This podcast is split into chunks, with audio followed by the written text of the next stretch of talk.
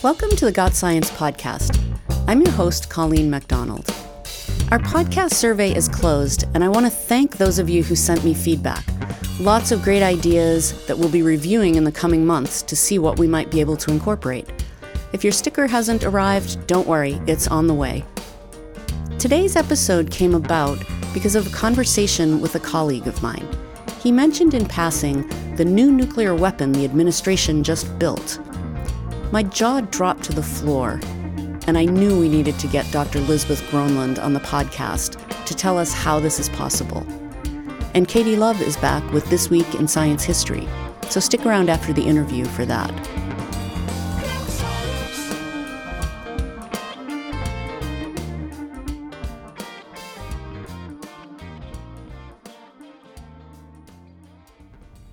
President Trump's fiscal year 2020 budget plan, submitted to Congress in March, proposes an expansion of U.S. nuclear weapons capabilities. And that's a scary sentence to say out loud. It hasn't passed yet, of course, and there's already a lot of controversy over cuts to vital programs like food aid. At the Union of Concerned Scientists, we've also been looking at the funding increases in the president's proposed budget. Here's a doozy for you. The budget requests $750 billion, that's with a B, for national defense, and asks for funding increases in certain areas. The largest such increase in requested defense and energy spending is within the National Nuclear Security Administration, where the budget calls for the department to be given $12.4 billion to finish developing new nuclear missile systems, including low yield nuclear weapons. But wait, you might be thinking, don't we have treaties and agreements that keep the United States from adding to our nuclear arsenal? You might be thinking, how can we afford to build new nuclear weapons if we can't afford to fund food aid for families? You also might be thinking, low yield nuclear weapons don't sound as bad as, say, high yield nuclear weapons, and we need to spend money on defense, so what's the problem? To help me understand why low yield nuclear weapons are not a great line item on any budget, I checked with my colleague, Dr. Lisbeth Gronlund, a brilliant physicist who's also co director of the Global Security Program here at UCS. We talked about different types of atomic bombs and their launching devices, the Nuclear Non Proliferation Treaty, and how the real life work of creating plutonium bears no resemblance to The Simpsons, and how to laugh instead of cry over the absurdity of a lot of U.S. nuclear policies. Lisbeth, thanks for joining me on the podcast. I'm so happy to be here. So, I recently learned from a colleague that the U.S. has developed a new nuclear weapon, a low yield, meaning less powerful, I assume, yes. nuclear weapon. So, what's up with that? I, I have so many questions about that, but let's start with the actual weapon. What is it? This weapon will go on a missile that's launched from a submarine, and it will replace one of the larger warheads that are on it. So its explosive power is about six and a half so called kilotons. And that's the equivalent of kilotons of high explosives. So that's the relevant factor. The bombs that destroyed Hiroshima and Nagasaki were about 15 to 20 kilotons, so it's lower than those. It's definitely not very small. Why create a smaller one?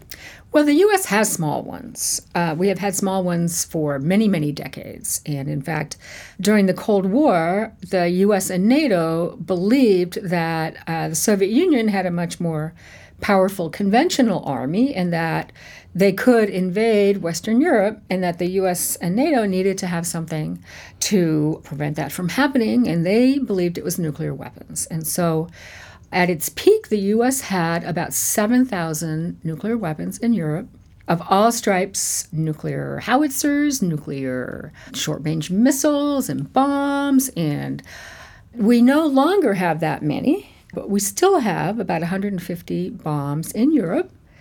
Uh, that have low yield options. So it is really in the context of kind of a nuclear warfighting scenario where Russia might do something with its conventional forces, and the US and NATO feel that their only option is to respond with a small nuclear weapon.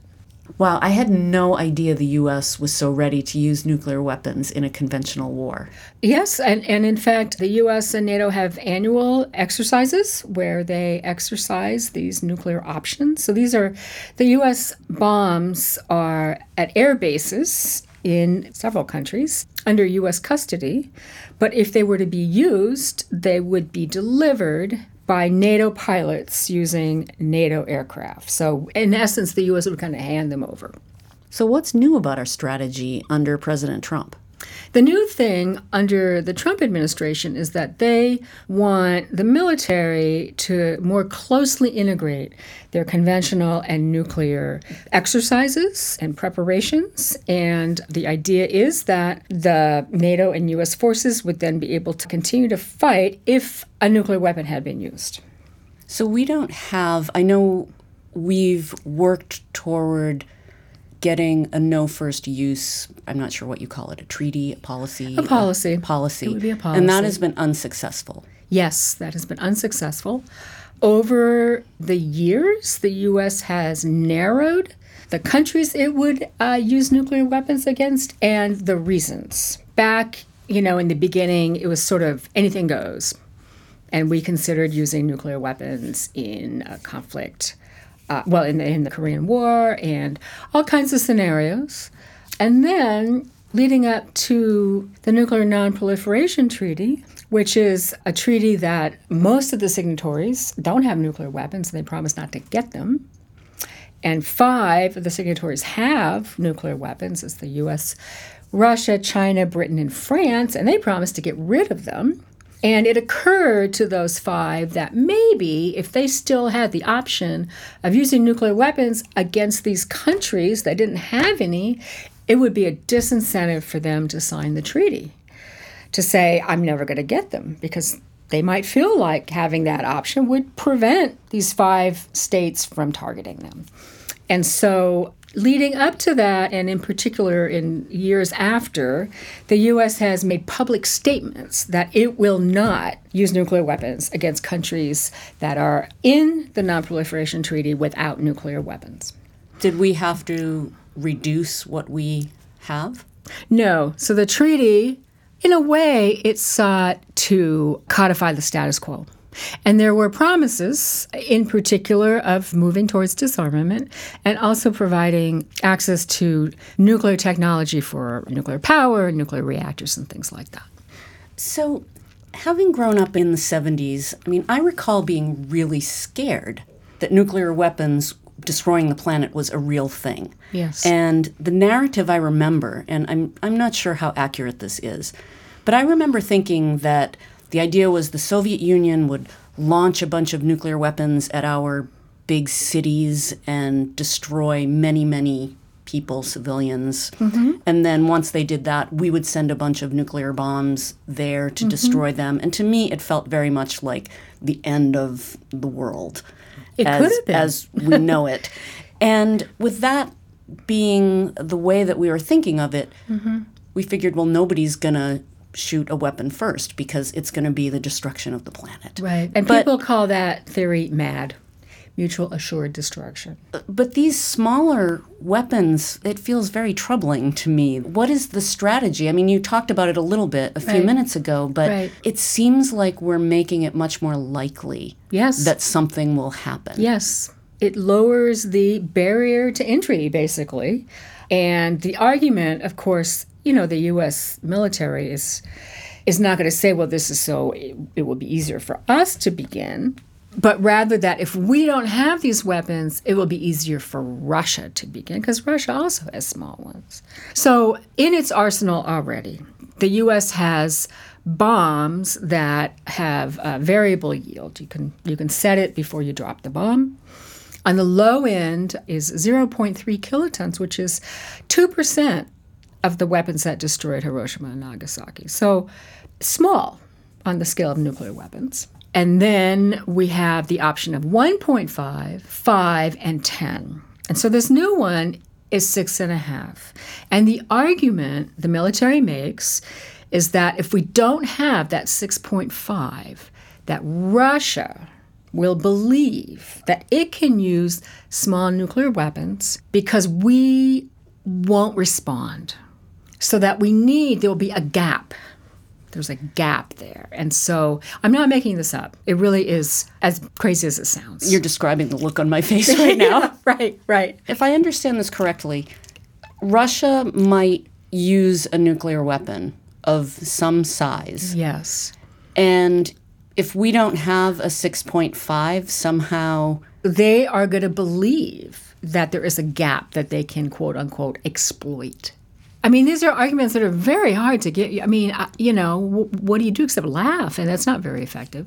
I mean, most weapons, it takes, you know, years to develop and then you have to produce them. And, but this one, unfortunately, was a really quick deal. this raised another question, and that is testing, because they've built it, but they mm-hmm. can't test it. How do you even know that it works? Right. The U.S. conducted over a thousand explosive tests uh, until testing was banned. Um, all of those tests were to uh, take a new design and basically just prove that it worked.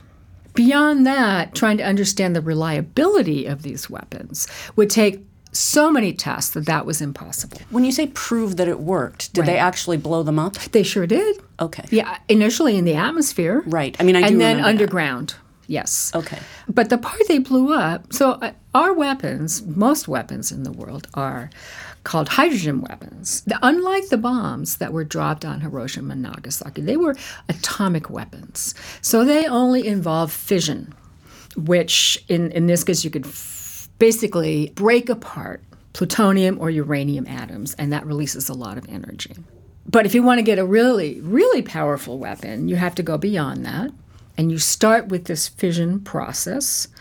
And then that in turn, the energy released kicks off a fusion process. It fuses hydrogen atoms, which is why they're called hydrogen bombs. Okay, so you've got a two part process. Two parts. That's right. And people call it the first stage and the second stage. So, as I said, the U.S. currently has hydrogen warheads on the submarines. It happens that they are being refurbished now. So, they are all being taken apart and put back together. You know, the factory floor is busy. And this is where a new design comes in. They can take them apart and they don't have to put them back exactly as well, they that's came what they're doing now. That's what that's what they're doing with this weapon. And to make this less powerful 6.5 weapon, they're basically removing the second stage, in essence. Okay, so you don't need to do more testing of the weapon itself. It's very quick, and they are nearing the end of production if they haven't already finished producing it. So now they have this explosive piece that has to go in a warhead, has to go on the missile, has to go on the sub, which takes time and additional training. So it's not out to sea yet. It is sitting in a warehouse. So, Elizabeth, you're a physicist. If you were developing or refurbishing this bomb, Mm-hmm. would you be content without ever testing it that it was going to work and, and explode and do what it's supposed to do? Yes, because the um, the big ones have been tested, and the main thing that you are worried about if you're a weapon designer is the first stage. If you get that right, it's guaranteed the second stage will operate. So it's really about the the first stage. And the first stage, they're not, they haven't redesigned it. They're just putting it back together with less, or they've taken stage two off, which is for making these it. new for these new weapons. Okay. Yeah. So, you know, there's another plan for a new nuclear weapon in Trump's nuclear posture review, which would entail designing a new weapon. It's off in the future, if it ever happens. But this particular idea was, you know, at exactly the right or wrong time, depending on how you look at it. We'll be back in a moment with the second half of our interview. The Got Science podcast is brought to you by the Union of Concerned Scientists. More at gotsciencepodcast.org. You can find us in all the usual places iTunes, Stitcher, SoundCloud, PRX, and other places where you get your podcasts. If you'd like to see a visual representation of our nuclear forces in lentils, to see just how pointless this new weapon is, check us out on Twitter at GotScienceUCS. And now let's get back to our interview.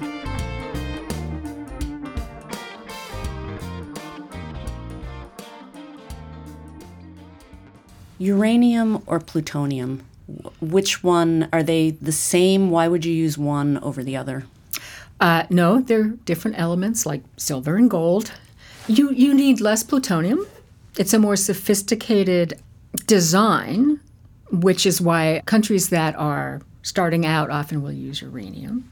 And so all of our weapons, the first stage has a plutonium pit, is what they call it. It's spherical with a uh, opening in the middle, and that is what fissions and then uh, provides the energy for the second stage. What is it when you mine? Do you mine plutonium? You don't mine plutonium. Plutonium does not exist. It is made by humans in nuclear reactors. So the first plutonium was produced during World War II as part of the Manhattan Project. And it is produced in all reactors. What do you use to make it? You put in uranium, and then there are neutrons that are captured by the uranium, and some of it turns into plutonium.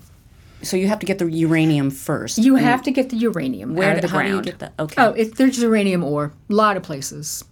And you can go mine it without any danger. Can you pick it up and Oh, there's dust you don't want to breathe in that mm-hmm. has uranium. I mean, I think all mining has problems, um, but it's not. It's not like on The Simpsons where it's glowing green No, and you it know is if you touch it, green. it's going no, to. Uh, no, okay. it's not. I mean, you have to take precautions, Right. obviously, but it's not glowing green. Give us a sense of how many nuclear weapons we have right now. I, I want a picture of what we have, Mm-hmm. Right. sizes, where they are. Right. Are, are they ready to go right away? Right. Are they in storage somewhere? Right. So the U.S. has about 1,800 weapons that are ready to go. It has 400 on land based missiles. Each one is in a silo in the middle of the country. It has about a thousand missiles on submarines. And then it also has bombs and air launched cruise missiles, which is just what it sounds like a cruise missile launched by an airplane. On top of that, it has uh, weapons in storage, same kinds of weapons in storage. And those are, people call them strategic, which really just means they're long range and they would be intended for use in a war with Russia or China. In addition, the U.S. has what are called tactical nuclear weapons, which are short range. It has about 150 bombs at uh, U.S. air bases in Europe, and it has the same bombs in storage in the U.S. So, altogether, about 4,000. Russia has a comparable number of strategic weapons. They have more, we believe, they have more tactical weapons. And all the US, Soviet, and US Russian agreements have only covered deployed strategic. Nothing in storage, and there's been no arms control uh, about these shorter range systems. So we've talked about this this new low yield weapon. What else is on the table? So, under the Obama administration, he laid out a plan for the next 30 years, and it entailed pretty much refurbishing or replacing every element of our nuclear forces with new ones. And that goes from the warheads to the missiles to the submarines. And some of those things really do need replacing. For example, submarines operate at great depths. The metal is under tremendous stress, and at some point it just can't do it anymore, and you need new submarines. Other things are much less defensible. And another question is the assumption was that the US would have the same level of forces. That 30 years from now, we would still have this many weapons and this many submarines and missiles. And that's shocking, actually, that the Defense Department is planning to maintain this level of weaponry into the future. And those, you know, when we produce these new upgraded weapon systems, they then will have a life beyond that. So we are basically, you know, putting in place an arsenal that will last for many decades at this scale. And what would you like to see? I would like to see the U.S. reduce its arsenal, ideally hand in hand with Russia, but I don't think that's necessary. Under Obama, the Joint Chiefs decided that the U.S. could, in fact, reduce its arsenal, independent of what Russia did. But they, you know, wanted to do so with Russia, and that did not come to pass. But there's no reason that U.S. security requires it to have the same number of weapons that Russia does. Really, all you need is to have some weapons that Russia could not possibly destroy, which the U.S. could then retaliate with. And that would be more than enough to prevent Russia, if it had such an inclination, from attacking the U.S. with nuclear weapons.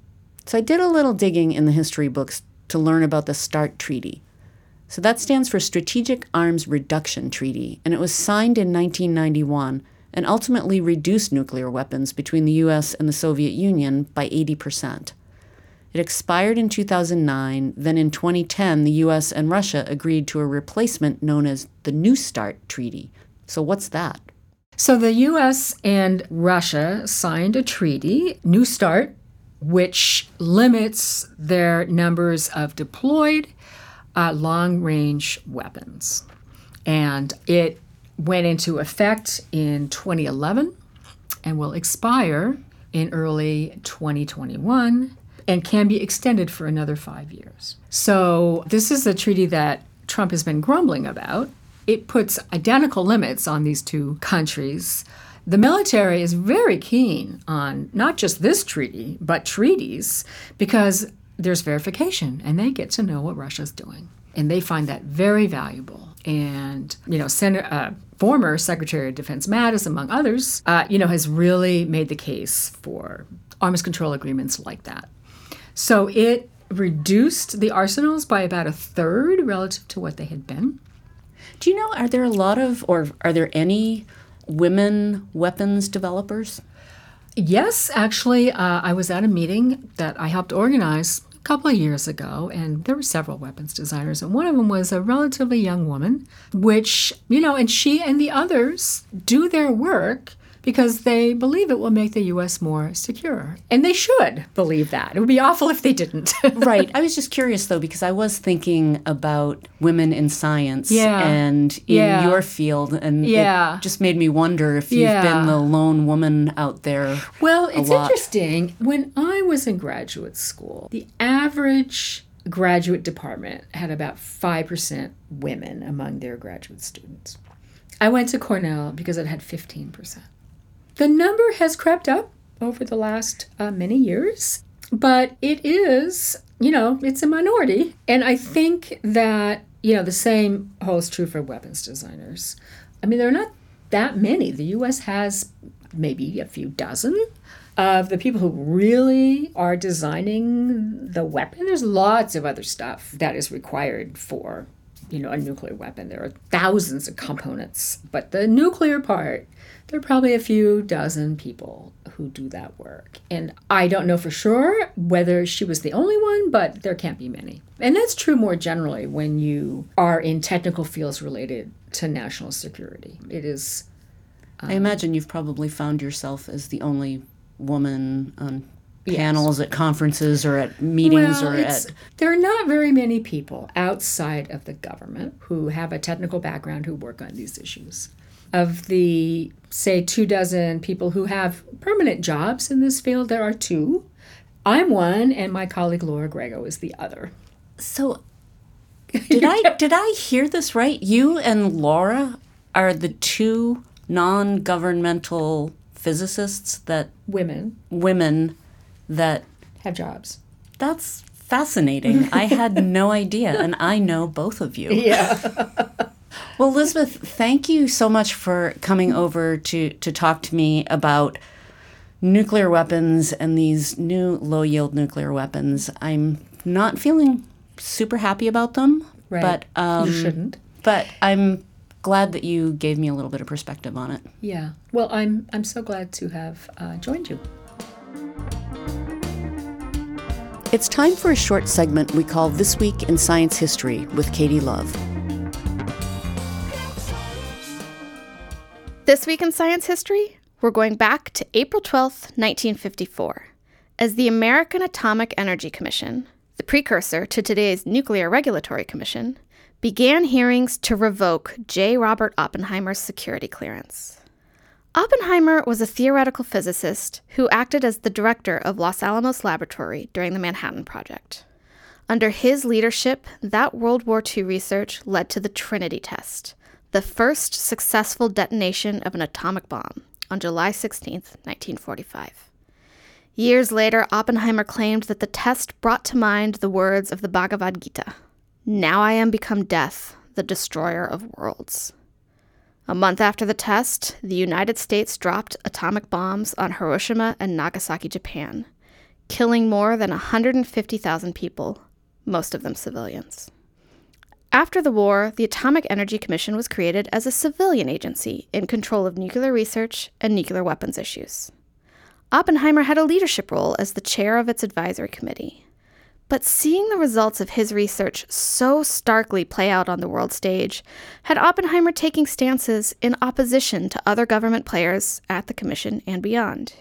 He lobbied for international arms control and opposed the development of an even more powerful nuclear weapon, the hydrogen bomb. By this point, we'd entered the Cold War with the then Soviet Union, and Oppenheimer's views were controversial. As anti communist hysteria swept the country, Oppenheimer was caught up in investigations. And after the 1954 hearings, Oppenheimer ultimately lost his clearance and his place at the Atomic Energy Commission. He also lost the larger battle, as despite Oppenheimer's and others' efforts, the hydrogen bomb did go forward. And we ultimately ended up in an arms race that, at its height, had a global stockpile of more than 60,000 nuclear weapons. While arms control efforts since then have helped reduce those numbers, the totals are still staggering. Today, there are around 4,000 nuclear weapons in the U.S. nuclear arsenal alone most of them far more powerful than the bombs Oppenheimer developed and witnessed decades ago. And now, the United States plans to spend more than a trillion dollars to maintain and rebuild essentially all of its nuclear weapons. Experts fear that the plan, which includes new designs and capabilities, could fuel a new arms race and ultimately undercut U.S. security. Go to ucsusa.org/arsenal to learn more. Well, that's it for this episode of the Got Science podcast. Got Science is made possible by the 130,000 members of UCS, and especially our Partners for the Earth, the 12,000 supporters who make monthly contributions to stand up for science. Learn more at ucsusa.org/partners. Special thanks to Dr. Lisbeth Gronlund. This Week in Science History by Katie Love. Editing and music by Brian Middleton. Additional editing by Omari Spears. Research and writing by Pamela Worth. Our executive producer is Rich Hayes, and I'm your host, Colleen MacDonald. Come find us on Twitter at GotScienceUCS. Thanks, and see you next time.